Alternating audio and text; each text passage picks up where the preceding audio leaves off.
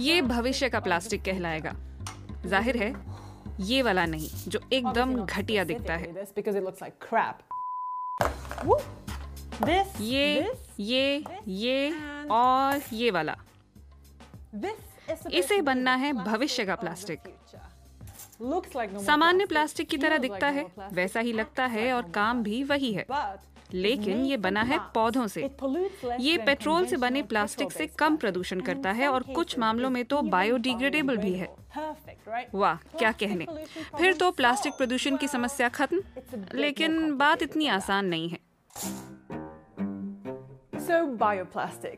Bio plastic को आपने biodegradable plastic के रूप में देखा होगा जैसे ये कॉफ़ी कैप्सूल या ये कटलरी। लेकिन सारे बायो प्लास्टिक बायोडिग्रेडेबल नहीं है। बायोप्लास्टिक का मतलब है कि वो बायो बेस्ड हैं यानी बायोमास से बने हैं जैसे गन्ना आलू या फिर साबुदाना। कोका कोला और दनॉन जैसी बड़ी कंपनियों ने बायो पेट बोतलों का इस्तेमाल भी शुरू कर दिया है। काम तो वही है उनका और वे पेट्रोलियम आधारित पीईटी जैसी ही हैं। इनमें से एक बोतल बायो बेस्ड है और एक पेट्रोलियम बेस्ड कोई अंतर पता ही नहीं चलता। फ़िलहाल कुल प्लास्टिक का सिर्फ़ एक प्रतिशत बायोप्लास्टिक है लेकिन बाज़ार बढ़ रहा है। The demand far मांग बहुत ज़्यादा है।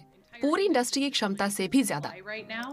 लेया फोर्ड दुनिया की सबसे बड़ी बायोप्लास्टिक निर्माता कंपनियों में से एक नेचर वर्क्स में काम करती हैं। नेचर वर्क्स जैसी कंपनियाँ फल फूल रही to हैं क्योंकि उपभोक्ता इको फ्रेंडली प्रोडक्ट्स चाहने लगे eco-friendly हैं पेट्रोकेमिकल बेस्ड प्लास्टिक की तुलना में इसके तैयार माल में प्रति पाउंड दो तिहाई से तीन चौथाई कम कार्बन है। ये निर्भर करता है कि वो कैसे कहाँ और किस चीज़ से बना है। लेकिन आमतौर पर बायोप्लास्टिक उत्पादन में ग्रीन हाउस गैसें कम निकलती हैं। इस तरह वो इको फ्रेंडली विकल्प बन गए हैं. बायोमास से प्लास्टिक बनाने का विचार नया नहीं है। सबसे शुरुआती मानव निर्मित प्लास्टिक में पार्कसाइन नाम का बायोप्लास्टिक भी था। उसे आज सेलुलॉइड कहते हैं। ये पौधों के सेलुलोज से बना है। फोर्ड ने तो एक सोयाबीन कार भी निकाली थी। अंदाज़ा लगाइए कैसे? जी हाँ सोयाबीन वाले बायो प्लास्टिक से।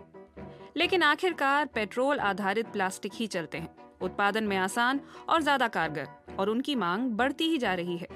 फिर भी बायोप्लास्टिक अब वापसी कर रहे हैं और आने वाले सालों में उत्पादन बढ़ेगा। बायोप्लास्टिक से जुड़ी एक कमी को भी जान लें। प्लास्टिक बायो आधारित होने का मतलब ये नहीं है कि वो आखिरकार मिट्टी में मिल जाएगा।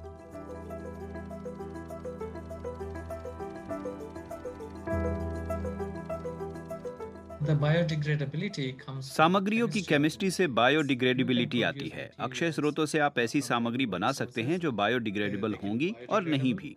आपके फॉसिल बेस्ड प्लास्टिक की तरह। Similar to your to your fossil-based ये है रमेश पद्मती एक केमिस्ट जिन्होंने प्लास्टिक की बायोडिग्रेडेबिलिटी का अध्ययन किया है। गैर बायोडिग्रेडेबल प्लास्टिक की बात करें। एक आम व्याख्या तो यही है कि ये पेट्रोल से निकाला एथिलीन है, जो एक लंबी कड़ी के रूप में पॉलीएथिलीन यानी पीई बन जाता है। ये कार्बन श्रृंखला उसे स्थिर और टिकाऊ बनाती है, लेकिन उसे तोड़ना कठिन है। इसीलिए ये गैर बायोडिग्रेडेबल है।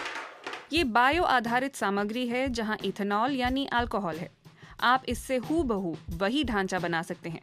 हु बहू वही पॉलीएथिलीन। बचे कुचे अणु H2O यानी पानी बन जाते हैं। अलग अलग प्रक्रियाएँ हैं, लेकिन बायोप्लास्टिक इसी तरह नॉन बायोडिग्रेडेबल बनता है। आपको वीडियो की शुरुआत याद है? वो बायो पीईटी था, एक गैर बायोडिग्रेडेबल प्लास्टिक ये पेट्रोल वाले प्लास्टिक की तरह काम करता है और ठीक उनकी तरह महासागरों को अवरुद्ध कर सकता है और समुद्री जीवों के भीतर पहुँच सकता है। सच्चाई ये है कि आज करीब 45 प्रतिशत बायोप्लास्टिक बायोडिग्रेडेबल नहीं है। Okay, so let's तो आइए बायोडिग्रेडेबल प्लास्टिक की बात करते हैं। जैसे ये प्लास्टिक पॉलीलैक्टिक एसिड है। दूसरे बायोडिग्रेडेबल प्लास्टिक की तरह ये पूरी तरह से CO2 और पानी में डिग्रेड हो सकता है।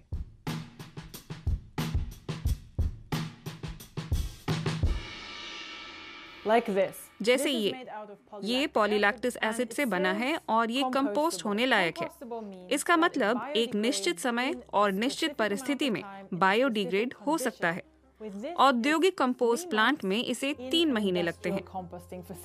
You need to collect them and you need to send. उसे इकट्ठा कर कंपोस्टिंग में भेजना होता है तभी वो डिग्रेड हो सकता है। अगर आप इकट्ठा न कर ये सोचे कि बाहर फेंक देते हैं और देखते हैं कि सड़ेगा या नहीं तो नहीं सड़ेगा और फॉसिल वाले प्लास्टिक की तरह समस्या पैदा करेगा. लेकिन इस तरह की कंपोस्टिंग फैसिलिटीज़ बहुत कम हैं। और कई तो कंपोस्ट होने वाला प्लास्टिक लेते भी नहीं हैं। क्योंकि पारंपरिक प्लास्टिक से उन्हें अलग करना कठिन है। एक बात और, बायोप्लास्टिक के लिए उगाए जाने वाले पौधों को ज़्यादा जगह और ज़्यादा पानी चाहिए। उनका कार्बन फुटप्रिंट भी बड़ा हो सकता है। और वो फ़सलों को खाद्य स्रोतों से दूर करते हैं और पेस्टिसाइड से पर्यावरण को नुकसान पहुंचाते हैं। कुछ बायोप्लास्टिक कंपनियाँ लोकल टिकाऊ फ़सल उगाने लगी हैं। या बायो वेस्ट से प्लास्टिक बनाने लगी हैं। उपभोक्ता नहीं जानते कि ये कहाँ बना है बनाने में क्या सामग्री लगी और बायोप्लास्टिक भी अलग अलग है। इसीलिए उपभोक्ता पर ठीकरा फोड़ना मुश्किल है।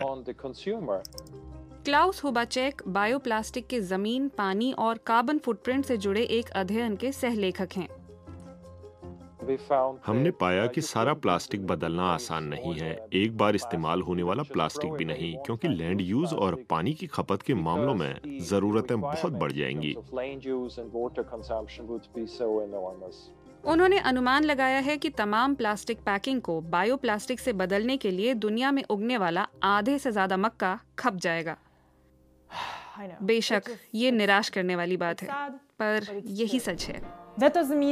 इसका मतलब ये नहीं है कि बायोप्लास्टिक बनाना बेकार है। कुछ मामलों में इसे इस्तेमाल करना पेट्रोल बेस्ड प्लास्टिक के मुकाबले बेहतर है।